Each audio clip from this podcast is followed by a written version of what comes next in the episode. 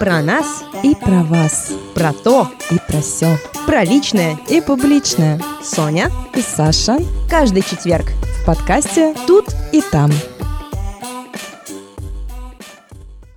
Здравствуйте, дорогие слушатели! С вами новый выпуск подкаста «Тут и там». И, как всегда, в студии с вами Саша и... И Соня. И Соня. Нет, не как всегда, Саша. Давай признаем, что ну... не всегда так. Я не буду сейчас тебе напоминать. Я уже напомнила. О моем Я не хочу. Да. Ну, я надеюсь, что впредь так будет всегда. И мы в студии будем собираться вдвоем и обсуждать очень важные и интересующие нас темы. Вот. Что за слово всегда? Ну, что за настроение? Меланхолия. Это все осень. Надо с ней бороться. С, с осенью. С меланхолинью. Да, с меланхолией. Меланхолень это такая, мне кажется, бабочка, меланхолень. Почему да, бабочка? она такая неприятная, волосатая. Она как моль, только еще хуже. Да, да. большая. И усы у нее длинные, такие противные, да. она шевелит. Или шевелит. Или шевелит. а, да, с русским тоже не очень. Последнее время, кстати говоря, я путаю русские и английские слова. Да, я чаще думаю на английском, к сожалению. К сожалению? Конечно, к сожалению, я теряю свои корни. Я теряю корни. Вот мы и отправились во времени назад в нулевые. А, слушай, знаешь, так интересно, когда «Фабрика звезд» шла, они такие классные были, все модные, так хочется быть как они, а сейчас смотришь, ну, господи, вот это, конечно, нарядится. Как а это я, можно любить? Я вообще не понимаю, вот название группы «Корни», они вообще откуда его взяли? Генератор названий для поп-групп или что это? Слушай, «Корни». Может быть, это была отсылка к группе Корн? А, понятно. А я-то думаю, что между ними общего? Видимо, корень корн. Ор, ор, ор. Вот видите, путаю русские и английские слова, ужас вообще. Поэтому я очень рада попрактиковаться в русском языке, в том числе записывая наш подкаст. Практикуйтесь русским языком. Практикуйте русский язык с нами, дорогие слушатели. А это вы можете сделать, подписавшись на наш подкаст на Apple подкастах или Google подкастах. А если вы слушаете Яндекс Музыку, то на вкладке «Не музыка» вы теперь тоже можете найти тут и там. Если вы находитесь за пределами России, вы можете нас еще слушать в Spotify, потому что его пока в России нет. Да, а Яндекса, наоборот, нет вне России. Так что... Да. Выбирайте то, что вам удобнее. Главное, слушайте нас, если мы вам нравимся, конечно. Что у тебя интересного произошло на этой неделе? У нас закончился молодежный обмен, и я очень рада, потому что я вернулась к нормальному образу жизни. И как ты себя чувствуешь в этом нормальном образе жизни? Ну, он тоже не совсем такой нормальный, потому что беспорядка в нем хватает, но я чувствую себя гораздо комфортнее. По крайней мере, я могу лечь спать примерно в полночь. Делаешь ли ты это? Um, нет. Но главное, что ты можешь. Позавчера я играла в игру, да, половины четвертого. Я вообще-то редко играю в видеоигры, но есть такие видеоигры, которые меня затягивают. Вот. Это была она, Assassin's Creed. Assassin's Creed? Вот сразу видно, что ты не геймер. Слушай, да, я, я тот человек, который всегда смотрит, как кто-то другой играет. То есть ты любишь смотреть? Как кто-то играет в компьютерные или видеоигры. Хотела бы уточнить. Но просто у меня так жизнь моя несчастная сложилась, что у меня, в принципе, никогда не было игр на компьютере. Да, но зато у меня были друзья, у которых были игры. Я приходила, и мне особенно нравилось по три часа придумывать нового персонажа в Sims. Потом играть не надо в Sims, но вот придумывать это просто угар. О, боже. Ну, вообще, на самом деле, очень хорошо, что ты не потратила кучу часов своей жизни на видеоигры, потому что я вот иногда играю играю, думаю, так, а ведь это время, оно уходит в никуда. Не переживай, я потратила много времени в никуда. Например, я смотрела телевизор. Я помню, я приходила из школы, пока мамы не было, а телевизор это был запретный плод. Я приходила и сразу включала телек. Я садилась прямо перед ним, и я вот сидеть могла часами, смотреть на полу. А. Может быть, там MTV или СТС «Сабрина маленькая ведьма». И я постепенно снимала школьную форму, я могла сидеть очень долго в полустянутых колготках. О, а я по утрам так, кстати, собиралась. Да, я помню даже по утрам Беверли-Хиллз 9210. О, да. Наденешь кофту, снимешь кофту, потом говоришь, ой, а что, я же ее надеть должна была. Наденешь опять. Сидишь и смотришь, что там у Брэндона с Брендой.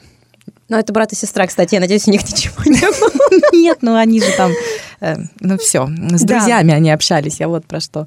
Как же они там общаются? Мой любимый сериал был «Альф». Да, но мне кажется, я слишком молода для него.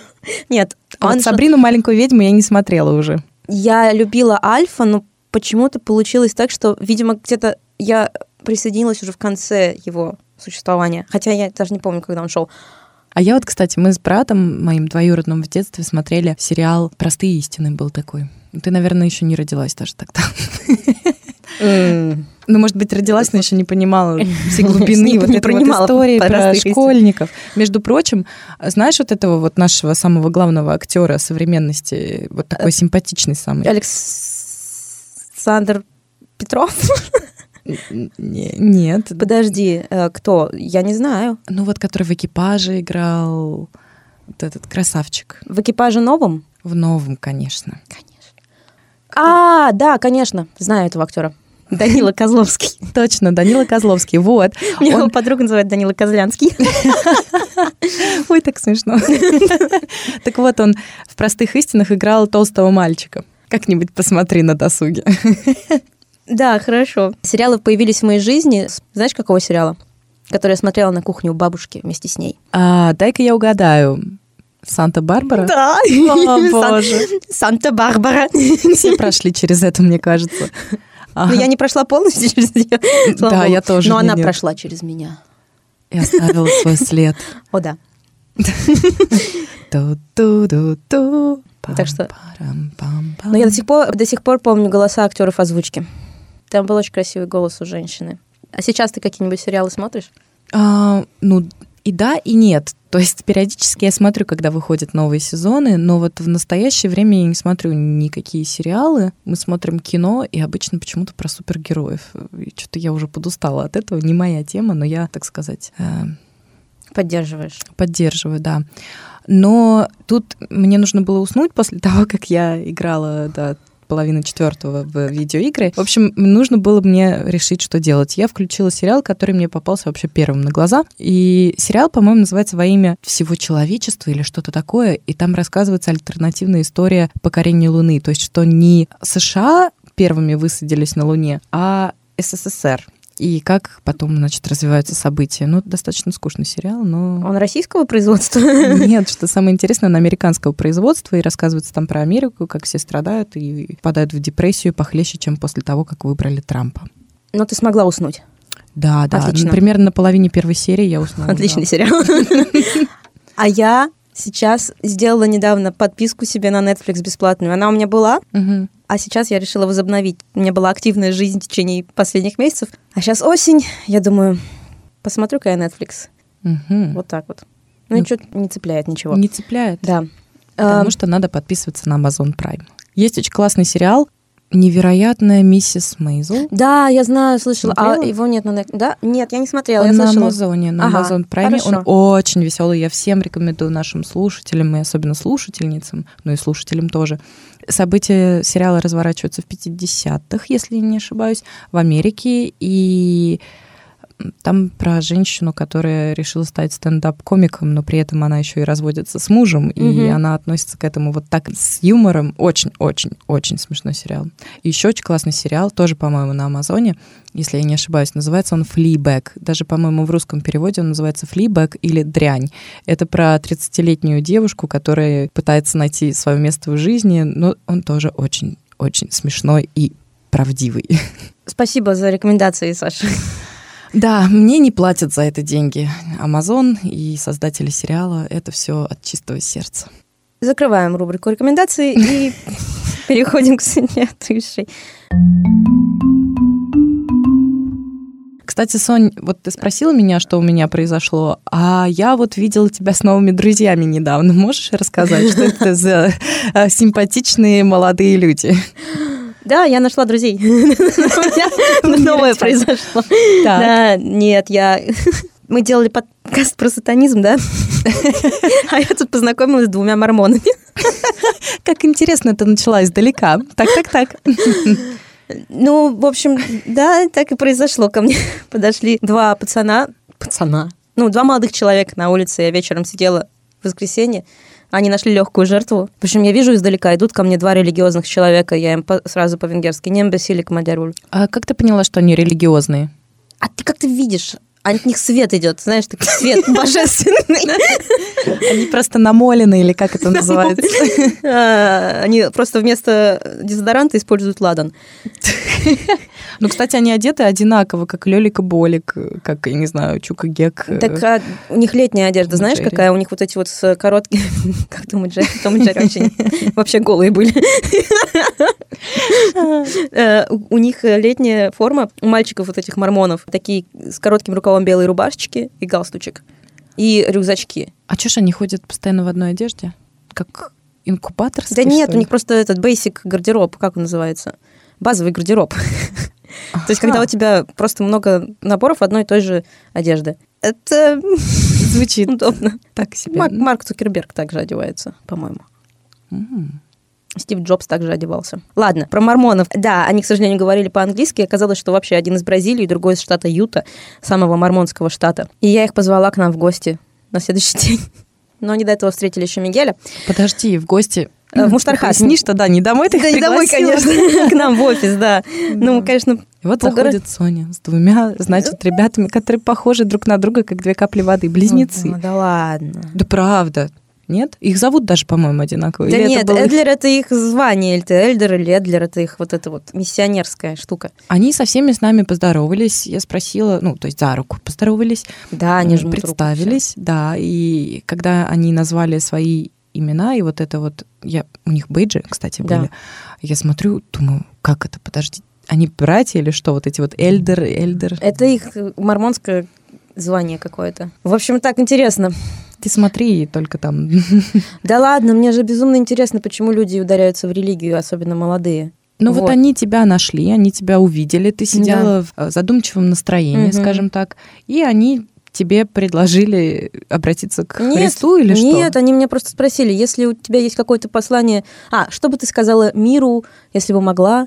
Э, И я так задумалась, решила воспринять это серьезно и говорю, а говорите друг с другом. Говорите друг с другом, люди, используйте рот по назначению. Не ждите, что вас поймут без слов. Надо говорить друг с другом. Это сложно, потому что не всегда можно себя самого понять. Вот мы сидим и разговариваем друг с другом и с неопределенным количеством наших слушателей. Почему я вообще про мормонов? Действительно. Потому что мне интересно до определенной степени общаться с молодыми людьми, которые ударяются в религию, которые вот так вот решают посвятить себя какой-то церкви, знаешь. И это не первый мой опыт общения с молодыми религиозными людьми. Ведь религия, она только строит между нами borders, границы. Границы между нами строят, понимаешь? Понимаешь? Ну, а как же все люди братья и вот это все? Все люди братья, но не все. Знаешь, не- не- все- люди равны, но некоторые равнее. Ну, то же самое, но они не принимают некоторые формы жизни. Как женщин, например. Например, как да, женщин. Форма жизни. женщин. А, Да, а мы с тобой тут собираемся и пытаемся друг друга понять и понять других людей. Да. Так что, может быть, нам пригласить мормонов твоих в студию, записать с ними программу. Да, на английском только. Да. Мо- И- Моих мормонов. Пожалуй, ну ты их привела. Чьи же они еще? Мигель, заметь, не привел их. Он их пригласил. А, он их пригласил? Да. Господи, да что же они там... Какие же они задействуют средства, чтобы вот так вот очаровывать людей? Не знаю. Ладно, смотри, сильно не погружайся в Не боись, меня не примут. Тебя не примут. Ладно. Мормонизм. А, Поскольку к нам пришли мормоны, а мы тут в прошлой программе решили тоже выйти в народ, Да. народ к нам пошел навстречу. Причем тут мормоны непонятно. Ну. Ну, просто надо было как-то от мормонов перейти к народу. Они же тоже люди. Мормоны тоже люди. Такая у меня логика Ну, сегодня. Видишь, мы с тобой очень толерантные. Да, мы, да.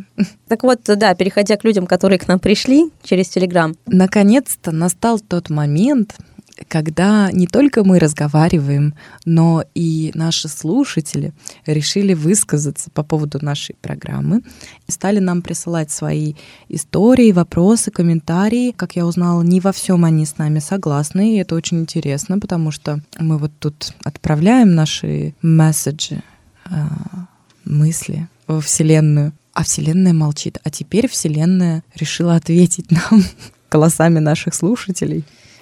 А как-то мормоны на тебя, по-моему, сильно повлияли, Саша.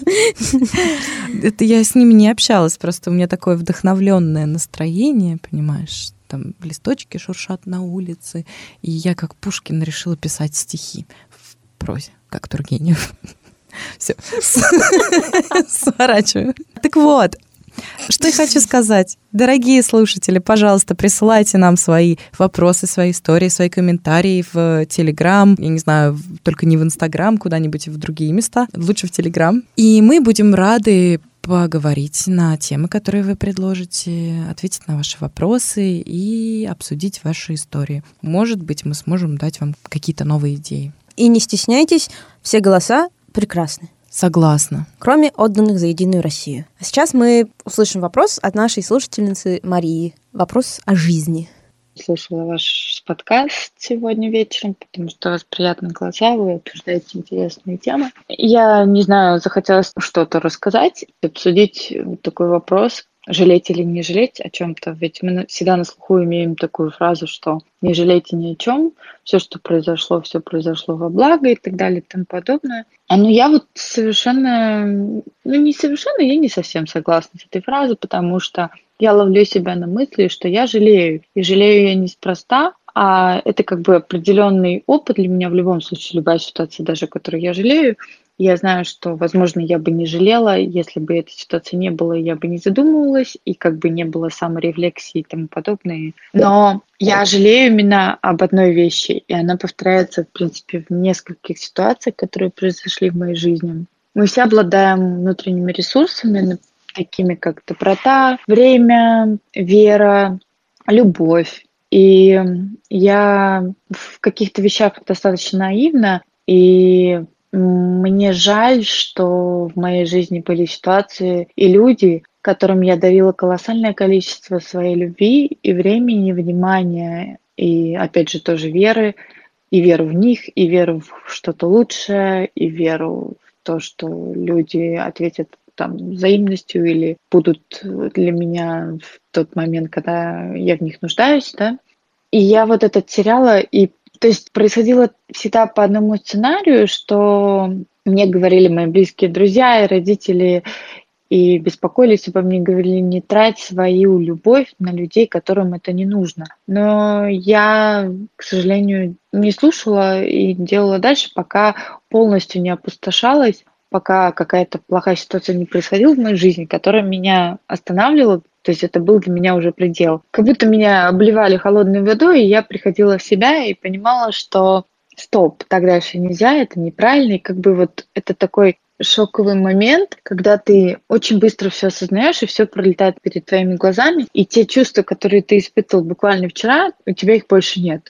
Эти чувства, которые тебя переполняли раньше, они просто куда-то улетучиваются в пустоту, хотя ты продолжительное время эти чувства терял, а, ну, как-то верил, да. А потом происходит какая-то ситуация, ты теряешь эти чувства, и у тебя просто какая-то пустота внутри. И ты понимаешь, что все прошло, но при этом ты осознаешь настолько сильно, что ты лишен твоих ресурсов, да, что у тебя больше нету внутри чего-то, что было еще не так давно. И ты это потерял, как теплоэнергия в приоткрытом окне, да, я просто сталкиваюсь с той ситуацией, что я понимаю, что в ту пустоту и те ресурсы, которые я потеряла, их надо заполнять, да, и это очень требует много времени. Я знаю, что этот процесс не быстрый.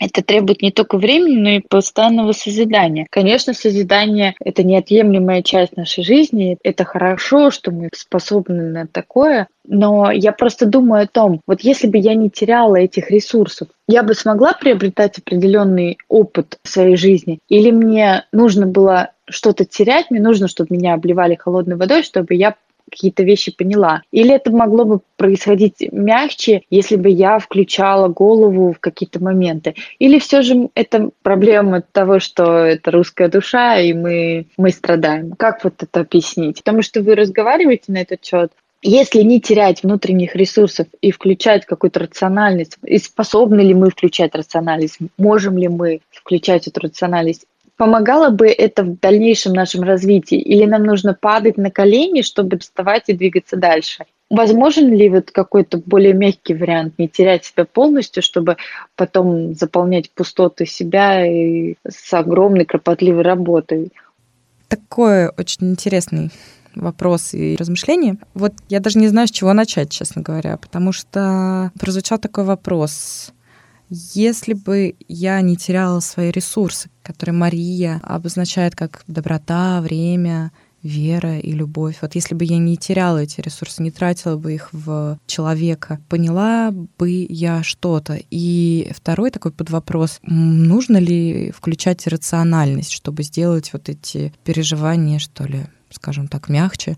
Мне кажется, или избежать их, извини. Или, да, или избежать их. Мое личное мнение, да, опять же, я не эксперт в этих вещах, мое личное мнение, что некоторые люди включают рациональность. То есть у них рациональная сторона как-то больше задействована. А ты включаешь? Я, знаешь, раньше вообще нет. Теперь, наверное, больше иногда включаю. Но просто я такой человек, я знаю, что если я что-то не сделаю, я буду жалеть. Я лучше сделаю, чем не сделаю что-то. Я буду руководствоваться в первую очередь своей эмоциональной сферой, сиюминутным mm-hmm. ощущением ситуации, скажем так. Я сильно вперед не продумываю. А-а-а. Говорю то, что мне подсказывает сердце или, может быть, это не сердце, а что-то другое, но я вот это вот слушаю. Не всегда. Попа может, попа, который жаждет приключений. Такое тоже бывает. Наверное, сейчас моя ситуация немножко меняется, но, в принципе, могу сказать, что да. Просто есть люди, которые больше думают о последствиях, а есть люди, которым важнее жить здесь и сейчас и делать то, что они считают нужным. Потому что, например, в моем понимании это означает жить, скажем так, искренне, быть искренней я бы не смогла включать рациональность и при этом э, как-то топить свои чувства, свои эмоции. Мне кажется, здесь речь идет о том, что ты действительно вкладываешься, ну, допустим, какие-то отношения, как правило, конечно, это какие-то близкие романтические отношения, и потом, не получая отдачи, ты в какой-то момент действительно понимаешь, блин, все впустую. Но если это повторяется из раза в раз, то мне кажется, тут вообще есть смысл задуматься, а почему складывается все время так, что ты оказываешься с людьми, которые не могут дать тебе чего-то взамен. Может быть, в этот момент имеет смысл включить рациональность? Может, я, конечно, какой-то идеалист, но мне кажется, что в отношениях ну, не нужно думать об отдаче, потому что ты же не на рынке, я дам тебе... Нет, имеется в виду, что ты, когда ты понимаешь, что когда тебя уже обдало холодной водой, угу. ты понимаешь, опа, а я вроде как ну, тут пустая. Очень Тут очень сложно все, потому что, конечно, это не очень здоровые отношения, а точнее совсем не здоровые отношения, если один человек отдает себя всего, а другой человек не дает ничего взамен. Нужно задуматься о том, нужны ли вам такие отношения, что, наверное, все-таки с этими отношениями что-то не так. Точно так же, если вы потребитель, а человек постоянно отдает, это тоже, наверное, не очень здоровая ситуация.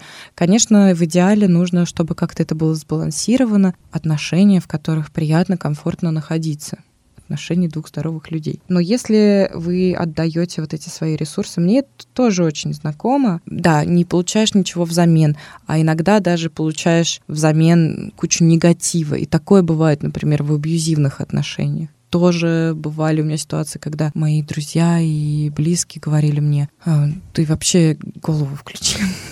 Что ты делаешь с этим конкретным человеком. Но это не особо помогает, пока не наступит момент где-то внутри себя, когда ты уже действительно скажешь, все, хватит.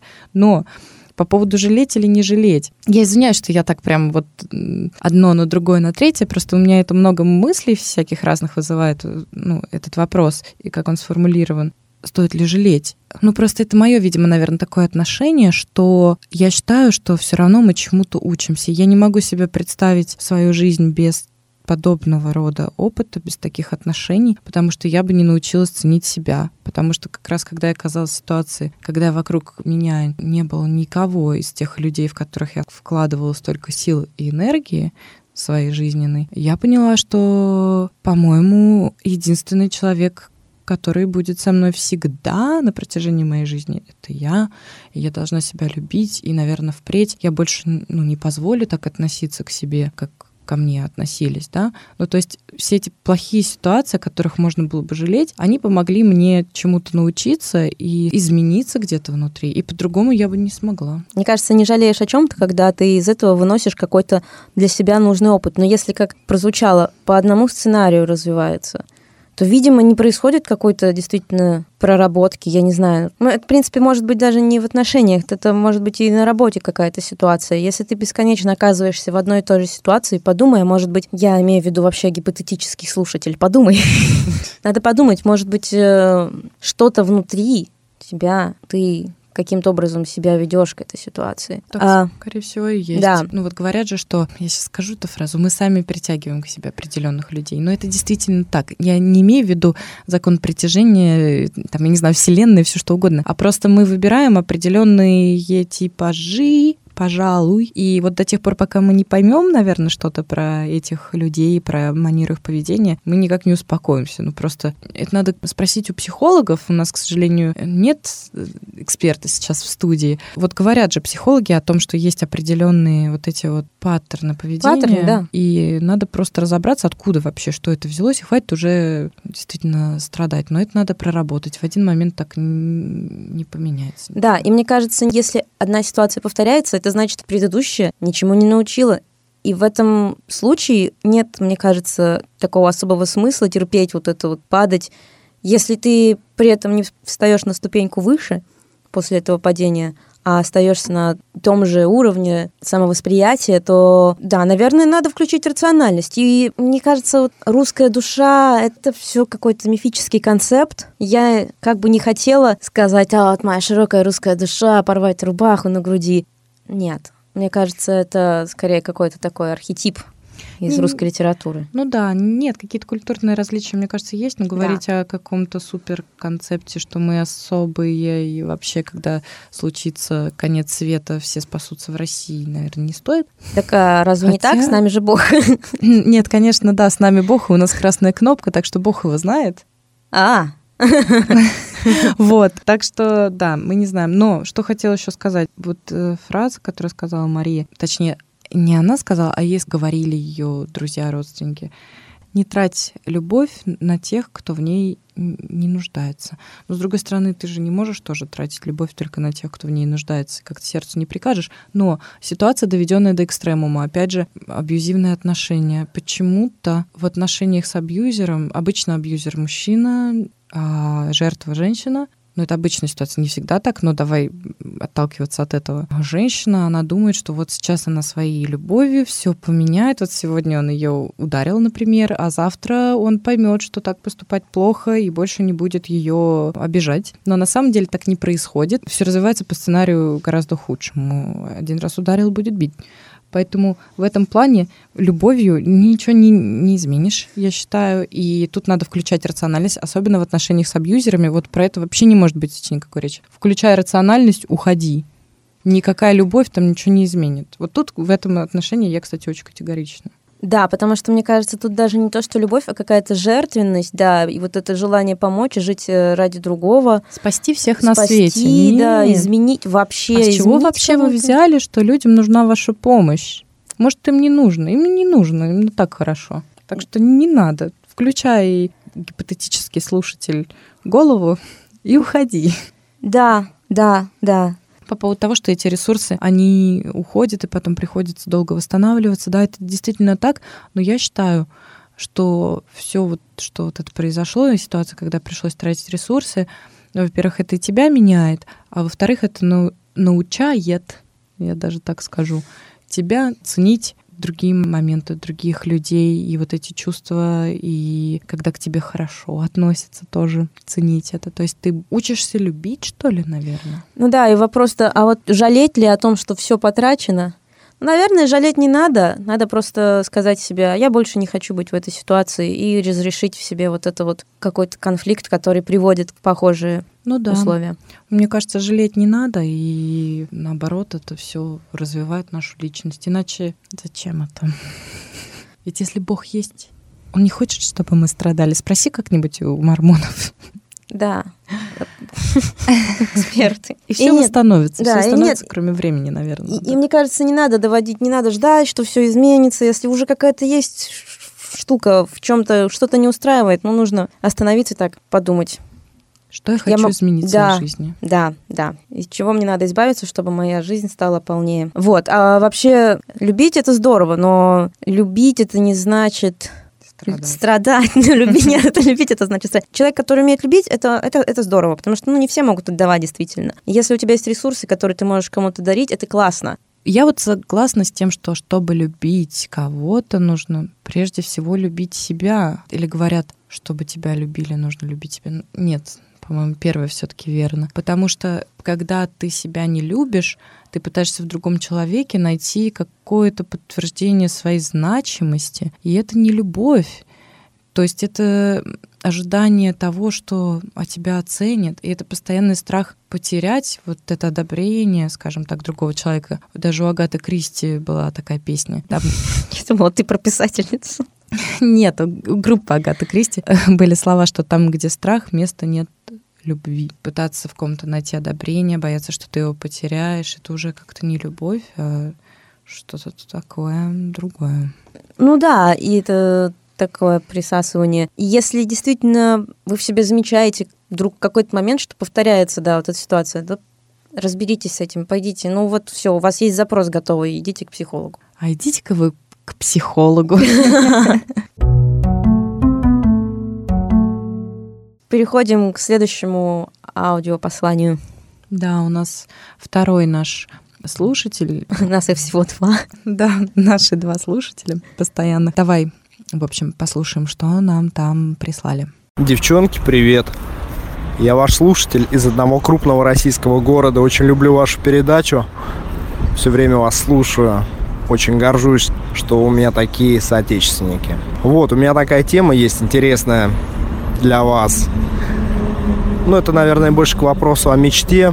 Помните в детстве, когда у вас на следующий день день рождения, и вы прям так так глубоко и искренне этому радуетесь и в предвкушении праздника и того, что придут друзья и подарят много подарков, родители подарят подарков, вы не можете уснуть перед этим. И вот эта вот радость такая искренняя. Сейчас мало, пожалуй, чему так радуешься. Вот что у вас, какие события у вас вызывают такие чувства и эмоции? Вот, Соня, тебя есть такие события, которые в тебе бы искреннюю радость вызывали? Хороший вопрос, мне нравится. Да, он меня заставил потому что задуматься. Я очень хорошо, да, я понимаю вот это ощущение перед днем рождения, это волнение, когда действительно не можешь уснуть, а уже 12 ночи, а, мой день рождения уже начался, надо поскорее уснуть, чтобы поскорее проснуться. Но такого волнения мне сейчас, наверное, ни по какому поводу нет. Вот прям вот этого предвкушения чего-то. Ну, я знаю, что ты рассказывала, по-моему, даже в подкасте делилась этим, что ты любишь свой день рождения и любишь отмечать до сих пор его. Да, да, да, да. да. Я люблю угощать друзей. Но да, сейчас не знаю. Вот сейчас у меня такой период, когда я вроде как готова что-то так резко в своей жизни поменять, но вот этот страх перед какими-то переменами он немножко затмевает вот это волнение радостное по поводу чего-нибудь. Поэтому, мне кажется, я в каком-то сейчас в таком переломном кризисном моменте. Mm. Не то, что мне плохо, но просто я прохожу через вот этот, знаешь, бурелом. Это кризис девяти месяцев.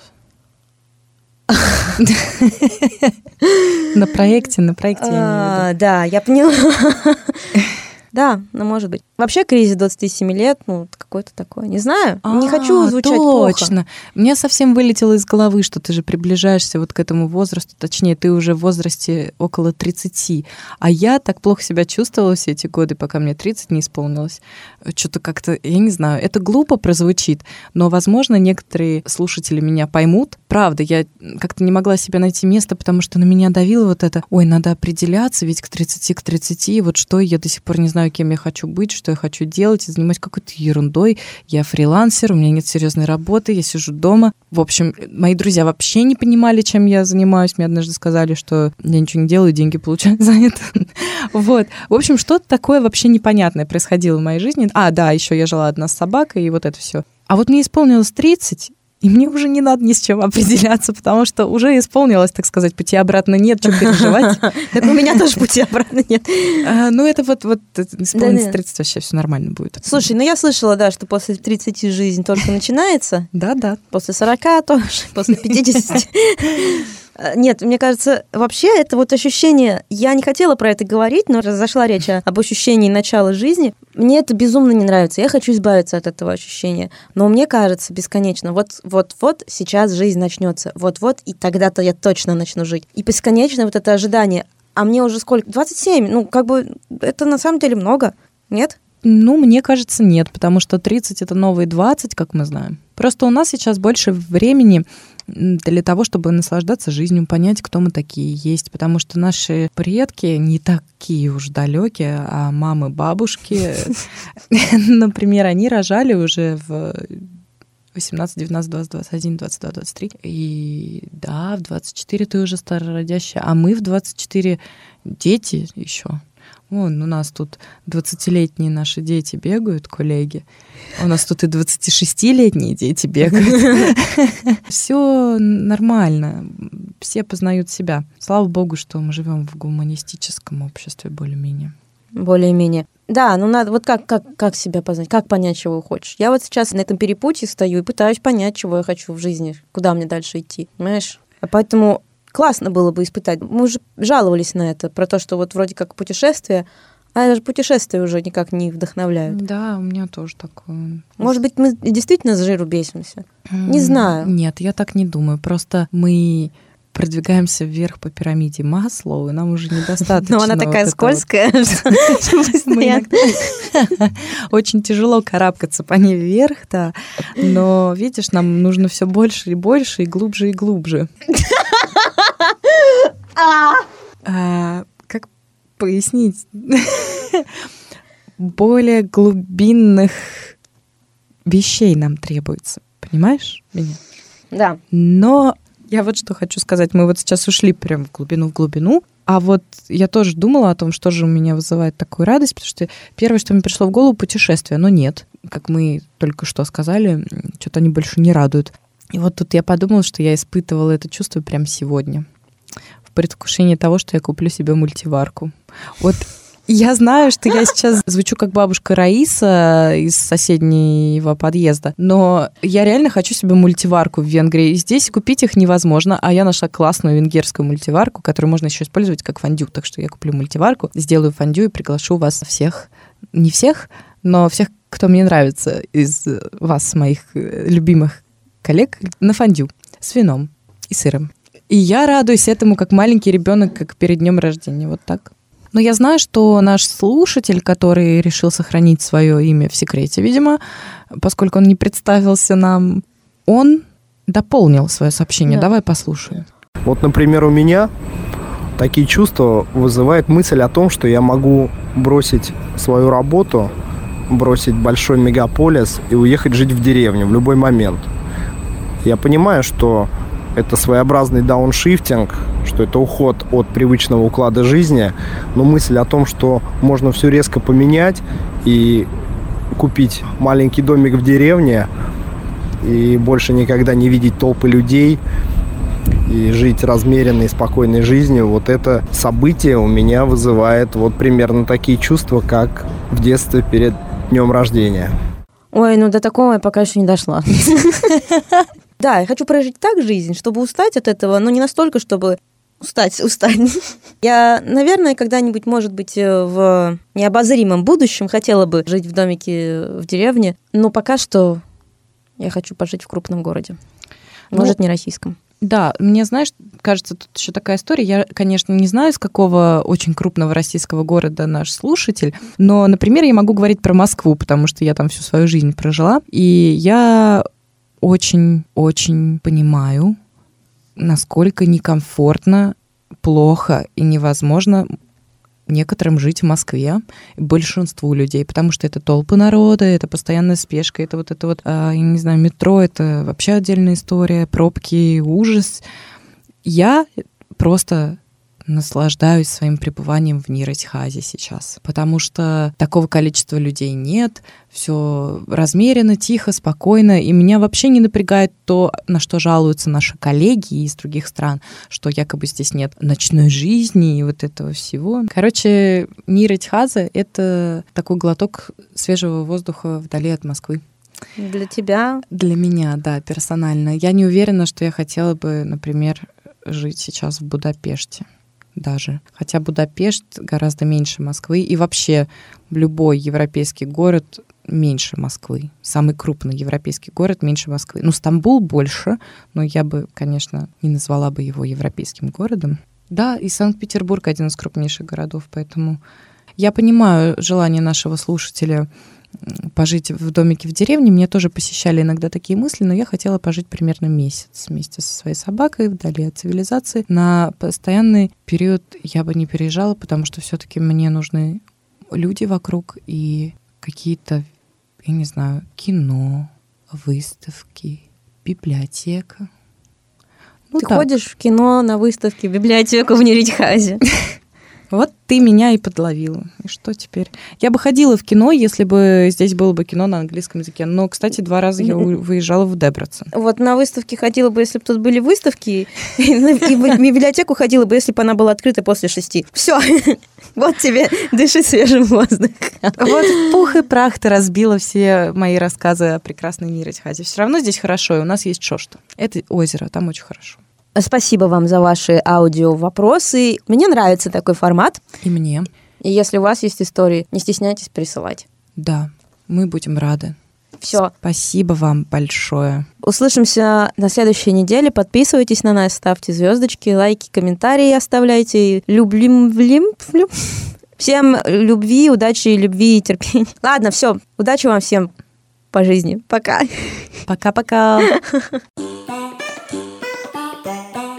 Про нас и про вас. Про то и про все. Про личное и публичное. Соня и Саша. Каждый четверг в подкасте «Тут и там».